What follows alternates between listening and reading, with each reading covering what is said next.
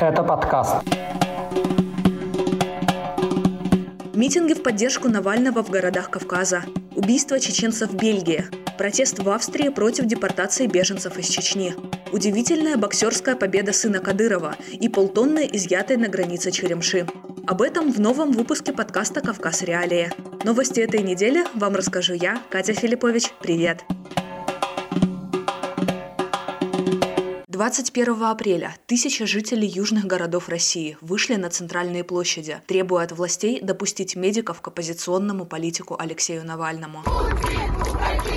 Во многих городах эти акции закончились задержаниями участников. Самый массовый митинг, как это и было в прошлый раз, в январе, прошел в Краснодаре. Там в центре города собрались около двух тысяч человек. Собравшиеся скандировали «Навальному врача», «Позор», «Аквадискотека», «Россия без Путина» и «Уходи». Когда большинство участников уже разошлись, начались задержания.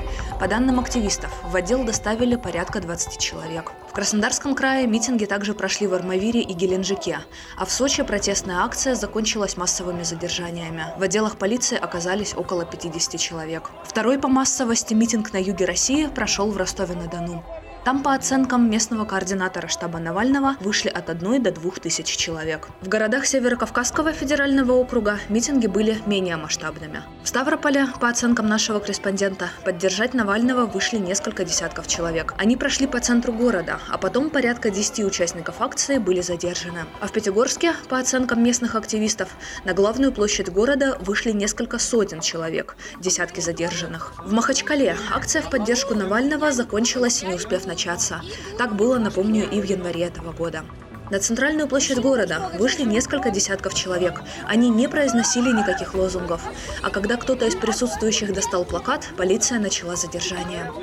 Митингам 21 апреля предшествовали визиты полиции к активистам, задержания и угрозы.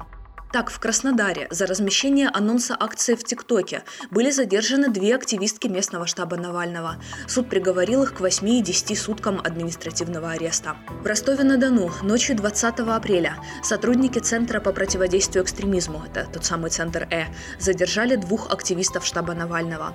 На них составили протоколы о мелком хулиганстве за то, что те якобы ругались матом на улице и попытались сбежать от полиции. В Махачкале в день митинга полиция прямо с занятий забрала студентку Дагестанского художественного училища Диану Дебирову. Предостережение о недопустимости участия в несогласованных мероприятиях полиция вручила и помощнику координатора штаба Навального в Махачкале Мураду Манапову.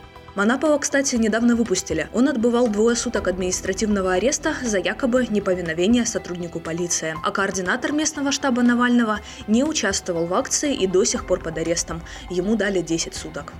В этот раз Дагестан не был единственной республикой СКФО, где поддержали Навального. В Северной Осетии члены общественного комитета «Голос Беслана» объявили голодовку солидарности. Верховный суд Чечни поддержал правозащитников, которые требовали пересмотреть отказ в возбуждении уголовного дела о пытках актера Грозненского театра Тимура Дебишева. 14 апреля его жалобу направили на новое рассмотрение. Верховный суд Чечни удовлетворил эту жалобу лишь частично. По словам юриста Комитета против пыток Лейсан Манаповой, он признал, что суд первой инстанции допустил процессуальные нарушения, но заявил, что эти ошибки должен исправлять сам суд первой инстанции, а не Верховный суд Чечни.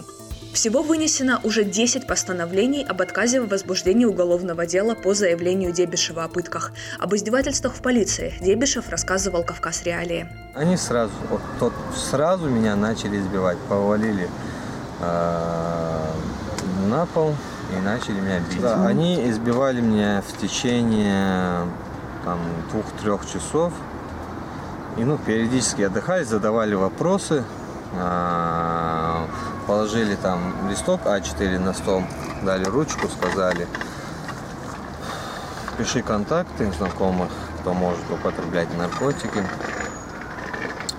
Я говорю, что у меня нет знакомых, я таких не знаю. Они ну, издевались, били. Потом еще один присоединился к ним. Этот бил. Они привязали мне к пальцам провода на большой палец левой руки и на мизинец правой руки. Потом этот Юсуф такой для прикола надел мне очки на голову, 3D очки. Сейчас будем ему мультик показывать, говорит. Правозащитная организация «Мемориал». Тут мы должны сказать, что российские власти внесли мемориал в список иностранных агентов, мемориал с этим не согласился. Призвала к международному расследованию дела о расстреле 27 человек в Чечне, бессудно наказанных в Грозном в ночь с 25 на 26 января 2017 года. Об этом организация заявила в обсервациях, направленных в Европейский суд по правам человека. О том, как людей пытали и убивали в подвалах полка имени Ахмата Кадырова, журналистке «Новой газеты» Елене Милашиной в марте этого года рассказал бывший чеченский полицейский Сулейман Гизмахмаев. Он упомянул имена некоторых из жертв. В распоряжении журналистов попала и фототаблица задержанных. Важно, что в этом деле есть свидетельства с обеих сторон, и они совпадают. Показания дали 16 жертв, имена некоторых из них называл Игиз Махмаев. Студия подкастов «Радио Свобода». В минувшие выходные в бельгийском городе Льеж неизвестные в масках убили уроженца Чечни. В город были стянуты силы полиции, чтобы предотвратить развитие конфликта между чеченской и курдской диаспорами. По данным Press, уроженца Чечни атаковали несколько десятков человек. Нападавшие были в лыжных масках и одеты в черное. При них замечены бейсбольные биты и как минимум одно огнестрельное оружие. Этой истории предшествовал митинг во Франции, когда более полутысячи человек вышли на улицы с требованиями прекратить предвзятое отношение к чеченской диаспоре. Тогда поводом для акции стало убийство 23-летнего уроженца Чечни Хамзата Лабазанова. Он был застрелен 17 марта в городе Рен. Полиция назвала мотивом преступления разборки наркоторговцев, а близкие убитого заявили, это была месть дилеров за попытки Лабазанова помешать им распространять наркотики в здании, где он жил минувшие выходные в Австрии прошел митинг против депортации чеченских беженцев. Участники согласованной акции, которую организовал культурный центр Ичкерии, прошли от следственной тюрьмы, куда нередко помещают беженцев из Чечни, до здания Министерства юстиции страны. Демонстрантов охраняла полиция. Собравшиеся потребовали расследовать смерть 38-летнего чеченского боксера Али Хациева, который скончался в депортационной тюрьме. Согласно австрийским СМИ, Хациев умер при загадочных обстоятельствах за три недели до планируемого освобождения из тюрьмы. В Австрии и ранее проходили митинги против депортации уроженцев Чечни. Их участники требовали остановить депортационные рейсы и не отправлять земляков на родину, где им грозят пытки. Недавно стала известна судьба одного из высланных в марте этого года – депортированного депортированного из Германии 32-летнего уроженца Чечни Нурмагомеда Мамуева. После высылки в Москве его передали чеченским властям. Сотрудники Урус-Мартановского отдела полиции почти месяц держали его в заключении. 19 апреля родственники Мамуева подтвердили факт его освобождения и попросили правозащитников не предпринимать больше никаких действий. А теперь к спортивным новостям. Чеченский боец UFC и друг Рамзана Кадырова Хамзат Чимаев назвал себя Майком Тайсоном и Мухаммедом Али, но только в мире смешанных боевых искусств. Такое заявление Чимаев сделал в своем инстаграме, комментируя то, что некоторые пользователи соцсетей называют его победы в UFC неубедительными. I'm in MMA Mike Tyson, I'm in MMA Muhammad Ali. I'm gonna show it to everybody. Кстати, о не очень-то убедительных победах. Сыну главы Чечни Рамзана Кадырова, 13-летнему Адаму, присудили победу на международном турнире по боксу после того, как соперник начал его бить. Фрагмент этого боя появился в социальных сетях.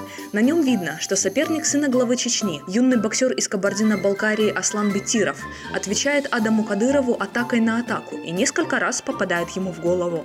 Но в этот момент рефери внезапно останавливает поединок и начинает отсчитывать Бетирову, ровно стоящему на ногах, нокдаун. После чего секундант боксера выбрасывает на ринг полотенце, признавая таким образом его поражение. Сам Бетиров удивленно разводит руками. Решением рефери и объявленным результатом боя был удивлен и комментатор телеканала «Матч Боец». Довольно непонятно, если честно. В Грозном же во внезапной победе сына Кадырова ожидаемо не усомнились. И напоследок новость гастрономическая. Жителя Чечни остановили на пересечении российско-украинской границы с полутонной черемши в машине. По его словам, 20 мешков дикого чеснока он вез родственникам во Францию. И, наверное, все же довез бы, но груз не был задекларирован, и без разрешительных документов его отказались пропустить таможенники.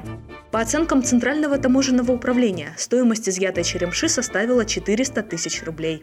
Наверное, он очень любит своих родственников и возит им очень дорогие подарки. Это были главные новости Северного Кавказа за неделю.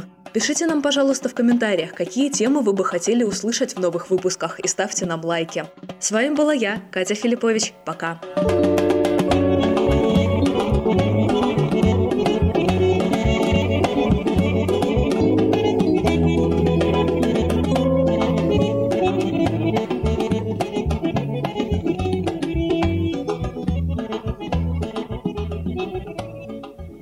Происходит в жизни каждого, связано с правами и свободами. Право на выбор, право на жизнь и здоровье, право на самовыражение и многое другое. «Человек имеет право» – это подкаст, который ведем мы, судебные обозреватели «Радио Свобода» Марьяна Тарачешникова и Наталья Джампаладова.